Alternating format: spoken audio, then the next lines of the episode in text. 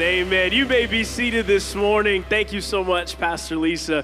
It is such a joy and an honor to hang out with you, the City First family. I just want to start at the very beginning and give a big shout out to your pastors, Pastor Jeremy and Jen Dewart. Come on, can we put our hands together for them? So good just models of consistency and character, stability and leadership. And uh, I recognize that because I come from great leadership uh, down at the chapel in sunny Florida. When you start a series called Love Where You Live, I just want you to know I love where I live for two reasons sunshine and home of the two time world champion. Y'all judging me already. It's okay. Tampa Bay Buccaneers, absolutely. So, Bears fans, we have seen bad days in Tampa as well, so your day is coming. In Jesus' name, receive it, receive it, receive it. so good. Hey, I brought a picture of my family that I'd love to show you as well. My wife Danielle and I in October will celebrate 11 years of marriage together. I love it. And we've had at least two nights of passion in our relationship because now we've got two beautiful kids a six year old daughter named Savannah starting first grade this week, and our two year old son, Kyrie. They are a ton of fun, and yes, we are always tired. but it's just a joy. It's a joy to be able to do life. It's a joy to be able to have relationships. And I'm honored to be able to hop into week one in our series, Love Where You Live. And this week, we're to unpack from this subject, Love Like Jesus. Because how many know it's important that we set off on a path not to love the way that we want to love, but to love the way that Jesus has called us to love, because it gives us a chance to love people better and in a way that honors God. Amen? Amen. Uh, today we're going to read uh, from a familiar passage of Scripture to some, uh, maybe a new passage of Scripture to others. It's found in Luke chapter 10. Uh, it's the story of the Good Samaritan it's created a cultural phrase that we'll use uh, the Good Samaritan, usually used for people that return a lost wallet or a lost dog, never for someone who returns a lost cat.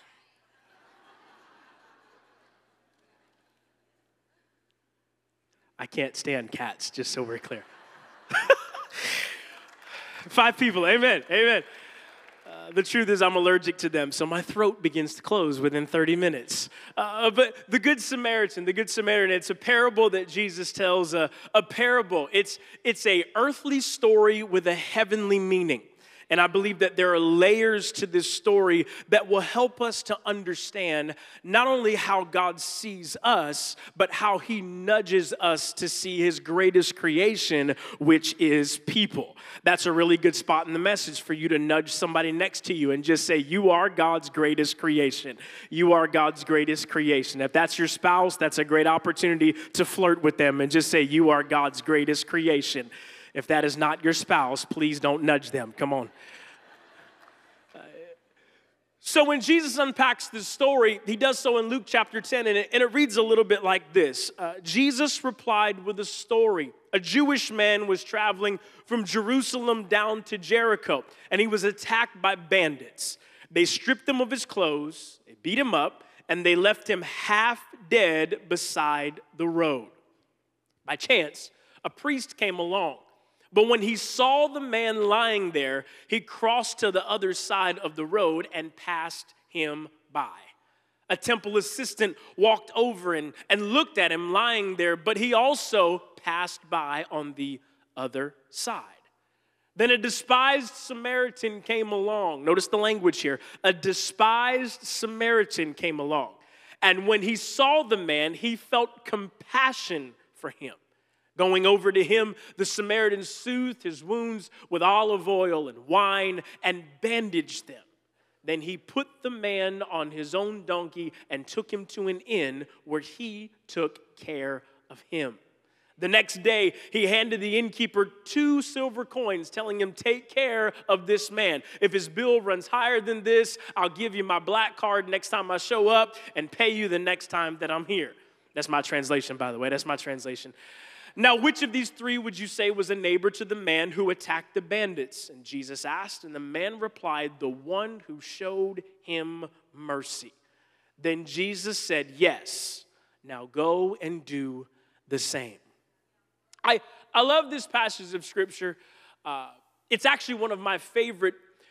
And for different layers that we'll unpack today, it shows us Jesus in a dialogue with someone who scripture calls a lawyer. This is not a defense attorney or a prosecutor. This is someone who is astute in Old Testament law.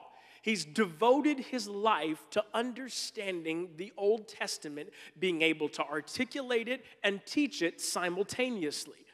However, this man has in his heart an ought with Jesus, another fellow teacher of the law. And because he has this ought, he wants to try, some of your translations say, to trap Jesus. Because Jesus has shown up on the scene with a gangster lean and he is communicating to the community of that day about a kingdom that he has come to bring a kingdom that is all about receiving the love of God and the forgiveness that God brings, the grace that flows from heaven down to earth. Jesus has come to communicate this message, but this lawyer is having a hard time. And so he is trying to trap Jesus so they can attack him. And he walks up to Jesus and says, Jesus, what is the greatest of all commandments?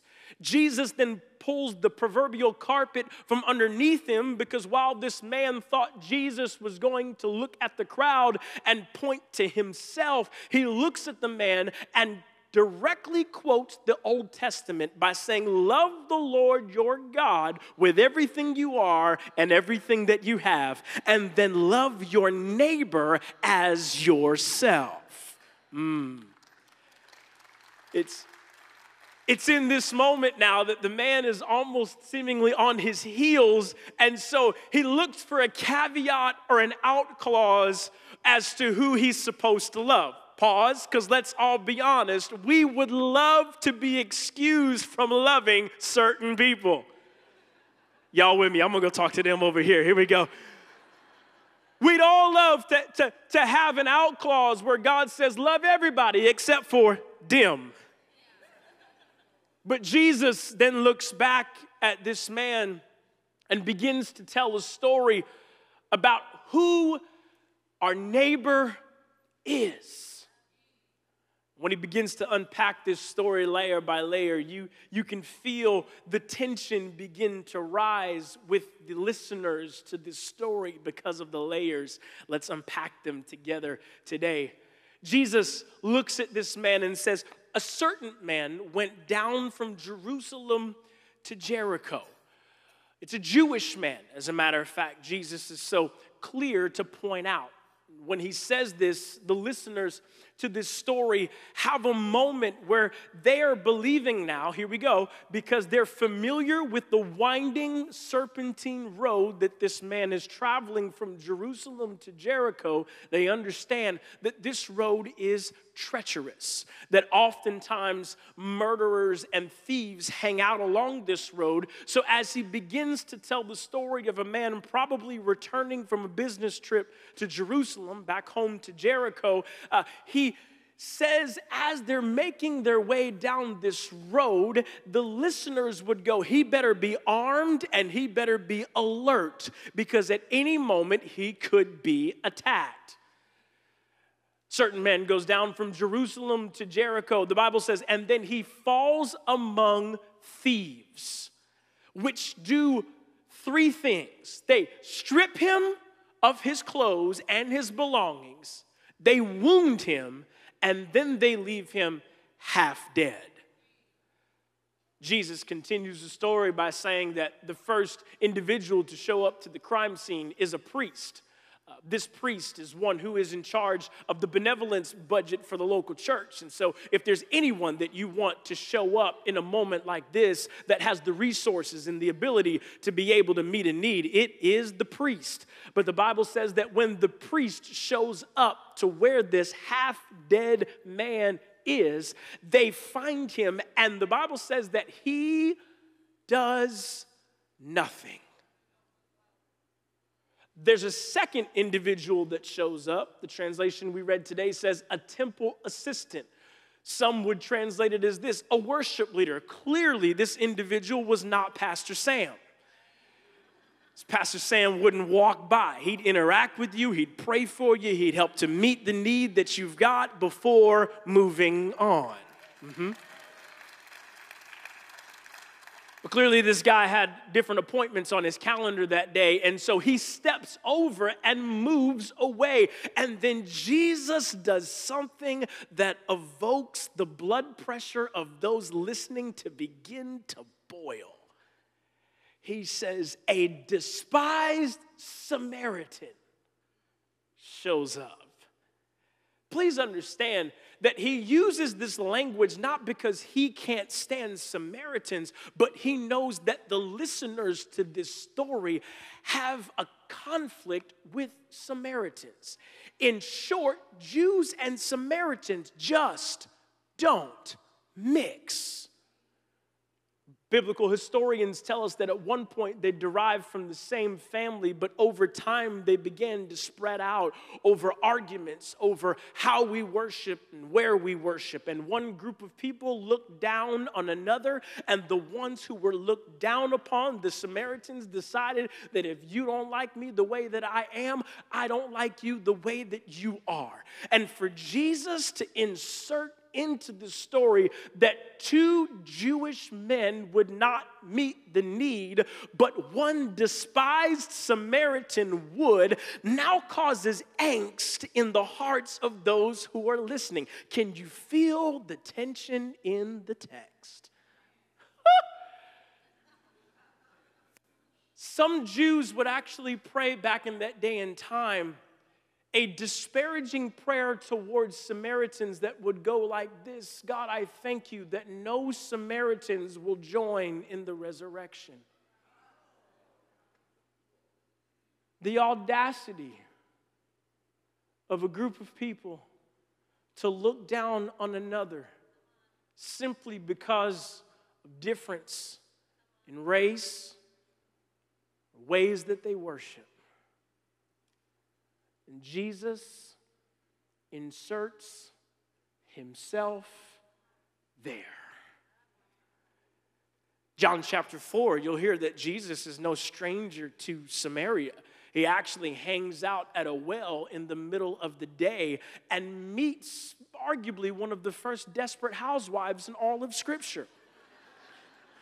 The, the Bible says that when he has a conversation with her, this is just how I read scripture, so y'all rock with me just for a second. She looks at him and goes, Jesus, you don't know me. And Jesus looks back and says, You've had five husbands, and the man that you're with, he ain't it. to which she responds, running back into the community, I just met a man who told me everything about me, yet I left his presence better than how I showed up. Mm-hmm. Can I pause right here? just for a moment and say that the same Jesus that showed up to the well and to this Samaritan woman and didn't talk to her based upon her past, but talked to her based upon her purpose and potential is the same Jesus that's speaking to us today and saying that you are not the product of what you have been through. You are the product of who created you, fearfully and wonderfully made in the image of a perfect God. And nothing and no one can separate you from my presence. Mm. Even Jesus' own disciples have issue with the Samaritans. You'll see this just one chapter before in Luke chapter 9 when Jesus asks them to go into Samaria ahead of him to find lodging and food for them. When they get there, no one will accept their money, not based upon their money's value, but based upon their race. Jesus looks at his disciples, James and John, two guys in the inner circle with Jesus. They look back at him around verse 54 of Luke chapter 9 and say, Hey, Jesus, they won't accept this here. Want us to call down lightning from heaven? Zap them? Come on. F 16s, let's go. We can handle it. Jesus just simply looks back and goes, Of course not. The Son of Man didn't come to take life, he came to give it. Mm. Jesus not, not afraid to insert himself into cultural bigotry. Jesus not him, afraid to insert himself into the misogyny of the day. Uh, Jesus, not afraid to enter into circles and scenarios where other Jewish individuals and leaders would never go, decides that he is going to clearly articulate who this neighbor is to this man that is looking to be excused from loving someone. And he picks a despised Samaritan who is the exact opposite of what this Jewish lawyer was prepared for. In the story, he says there are three particular things that the Good Samaritan chose to do. He chose to take notice, he chose to take pity, and he chose to take action. He chose to take notice while the priest and the temple assistant decided that they had more important things to attend to that day. He shows us that the despised Samaritan takes notice as to what has happened to this man, but he doesn't just look and keep moving. He looks, here we go, and then he takes pity. The story says that he took compassion the word compassion here is literally translated as the feeling you get in the pit of your stomach when you notice an injustice that has taken place and you believe you've been called to do something to rectify it. He felt compelled to take the third part action. Because the healing that God desires to bring to a hurting world is not done from a distance. It's done by getting up close and personal to those who are suffering. It's, it's done by getting up close and personal to understand the perspective, the family of origin, the neighborhood, the background, the backstory that our friends and family members are carrying with them. We have to get off of our proverbial beast and get close to them to find out what beast they've been dealing with so that God can use use us to make a difference. The, the, the Samaritan then puts the man where he belongs and puts himself where the man belongs. He loads this man onto his own donkey and he walks the rest of the way caring for that man after pouring in the wine, the Bible says, and the oil the wine, it's, it's a disinfectant that's used kind of like hydrogen peroxide. And we all know hydrogen peroxide works because of the bubbles. Come on. And he pours in, he pours in the oil. It's like neosporin. And then he takes his own bandages and wraps them and he ushers this man to an inn. And he hands the innkeeper two silver coins. Some of your translations will read two denarii. These two silver coins, archaeologists have actually excavated signage from inns back in that day and time, and it shows us that these two silver coins are worth around a 60 day stay in the inn. Clearly, this Samaritan was prepared for what God sent his direction and cared so much about someone that he was supposed to hate he said, I'll do whatever I can within the means I've been given to meet the need that's in front of me. Can we just be honest for a moment and say one of the hardest things about meeting needs and loving people where we live and loving people when God sends them to us is they often don't show up at opportune moments for our calendar. Ministry moments often show up as inconveniences. But God didn't send needs our direction, here we go, because it was a convenient time. He sent needs our direction because somebody has got to, let me just say it like I'd say it back home somebody has got to help a brother or a sister out.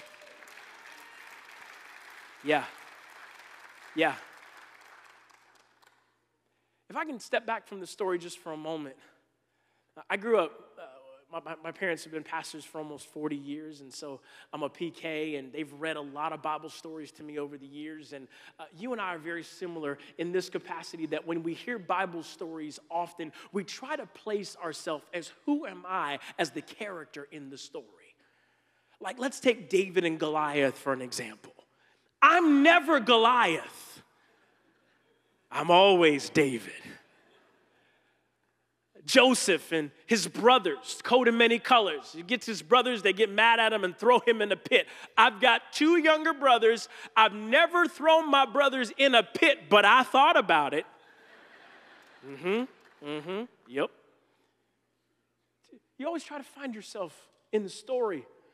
And, and I got to be honest with you, when Jesus tells this story, he's not telling this story for inspiration's sake, he's telling this story for enlightenment's sake because he's hoping that this lawyer who came to pick a fight with Jesus, pause, wrong day, wrong time, and always the wrong person.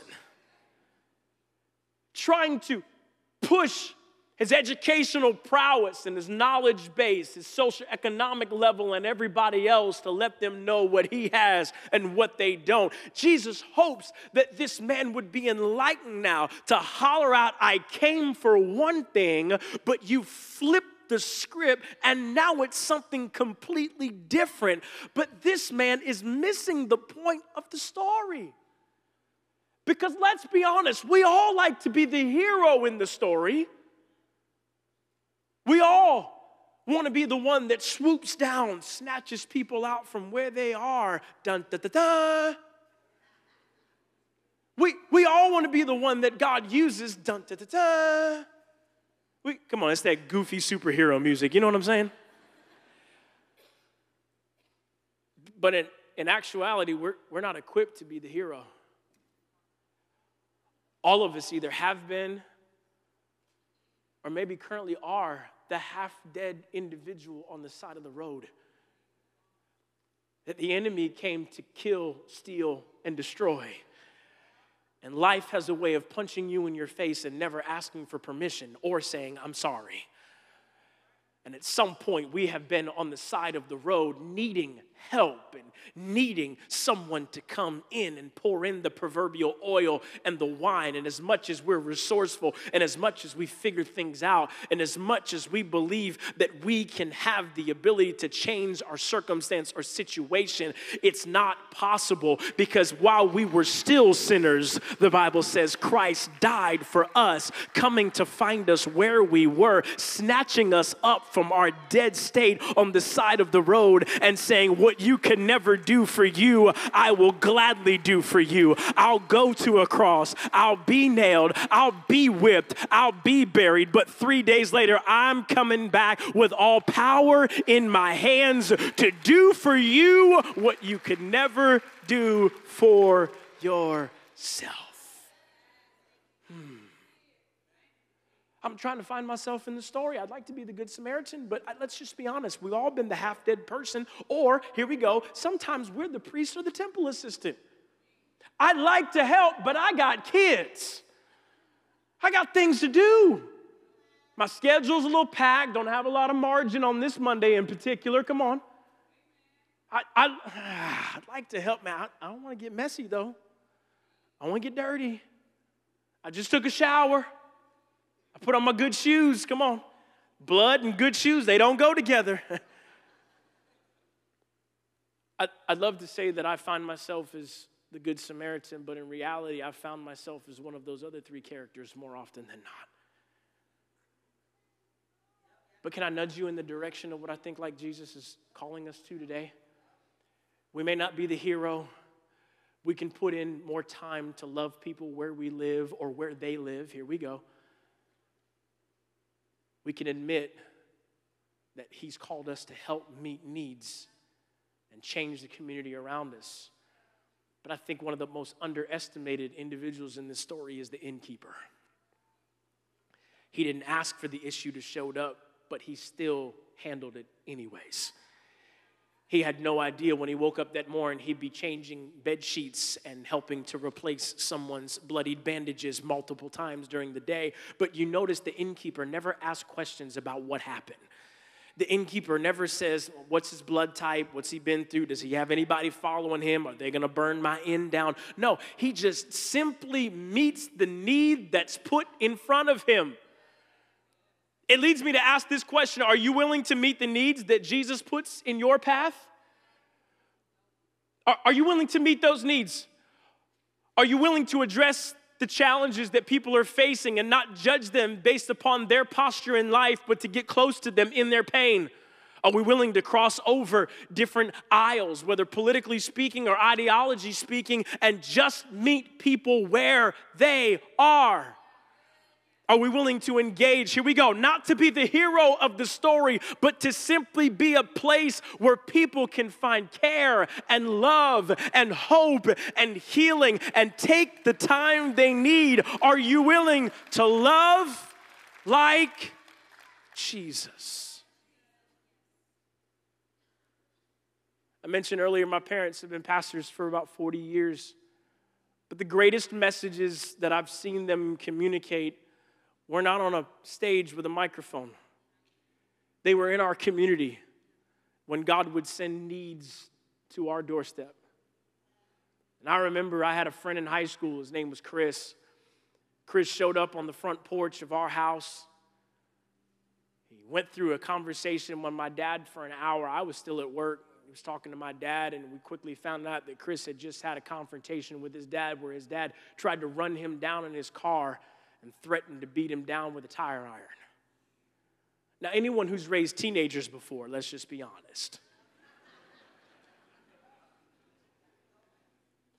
But it's in that moment that we were not trying to get engaged in the family drama, but we knew that God had called us to meet a specific need for a 48 hour stretch of time until we could get Chris to a different situation with a different family member until things cooled down. So when we ate dinner that night, Chris ate dinner with us. When, when we left the house and dad hugged us and affirmed us before we left the house, Chris got that hug and affirmation too. When we got back home and dad hugged us and welcomed us back in, he also hugged and welcomed Chris back in as well.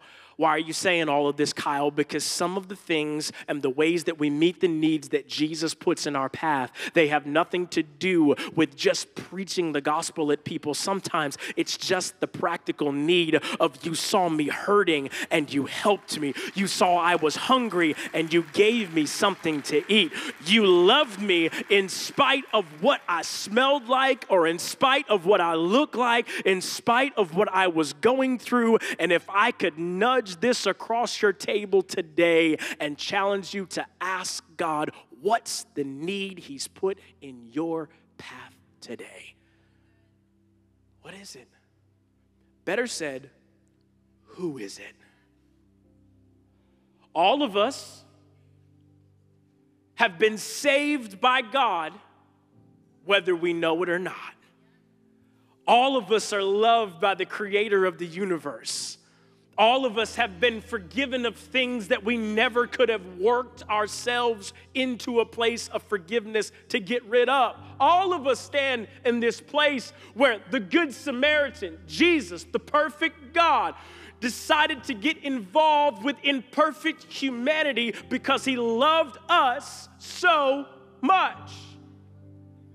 So it seems that our only response in reaction to receiving this love is now to share this love as well. To love the near one that God sends across our path. To love the one who we'd like not to talk to. Here we go. To love the person in your office who you'd rather throw sharpened pencils at.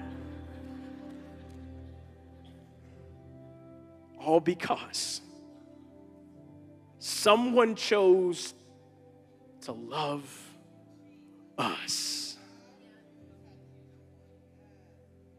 So, who is it? And are you willing? Not are you ready? We're never ready. God, I need to get things together. No, no, no. We're never ready. But the question is, are we willing? Are we willing to stand up, to be seen, to speak loud, to be heard, and let them know you can find hope and love and healing here?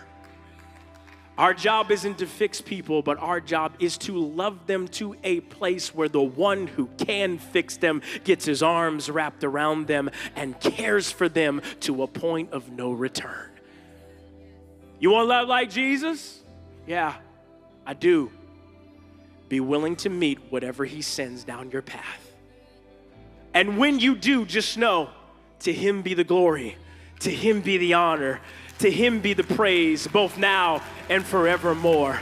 Would you pray with me this morning? Jesus, thank you. But you're no respecter of persons. So it's in a moment like this that we give to you not just our desires, but also our hearts. Would you help us to see people the way that you see them? Would you help us to love people the way that you love them? And let this be our anthem that we cry from the rooftops that you are the answer, the answer that we have found, and the answer that someone else is about to find because of how you use us today and every day to come. In Jesus' name we pray. If you believe this and are in agreement, would you stand to your feet all over this room? Would you stand to your feet wherever you are? Would you shoot your hands in the air? Let's sing this together. We'll shout it. We'll shout it from